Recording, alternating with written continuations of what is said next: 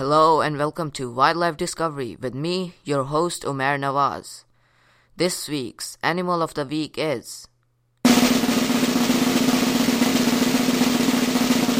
Snow leopards, the endangered species, known for their beautiful fur and elusive behavior, live in the rugged mountains of Central Asia.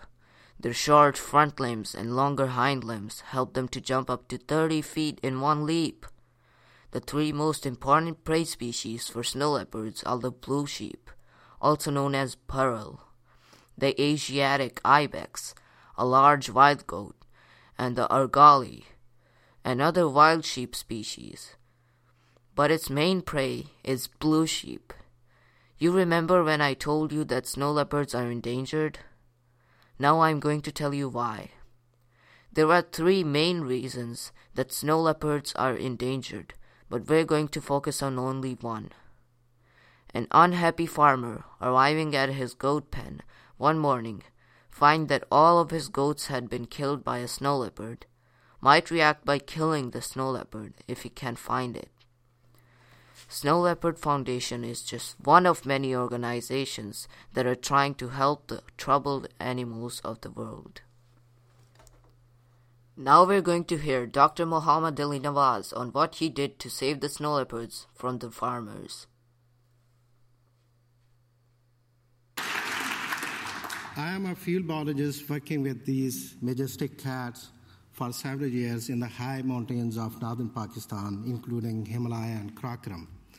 While working in the field, I came in contact with the local communities, and that was the time I started realizing social dimensions of the ecosystem and depth of the human cat conflicts. Here I tell you a story that may understand you the depth of the problem. In 2010, a herder named Mirza Aman, he, he lost 50 sheep and goat in a single snow leopard attack, and that was his 80% of animals. You can imagine how it could be felt by your family when you lose 80% of your assets and the income. And there was no safety net available to help Mirza, and it took him several years to recover.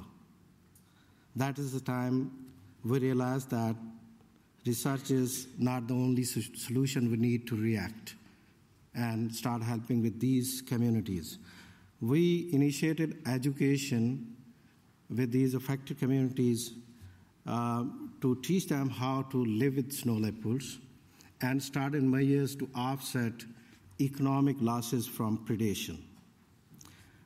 I'm glad to share that just in two years, one community called Parsan, which lives right in the core snow leopard habitat, it told us they had zero loss to predation and diseases, which meant increased income and food for the community. These results gave me hope. We can actually scale up these programs to larger landscape to promote coexistence between the cat and the human.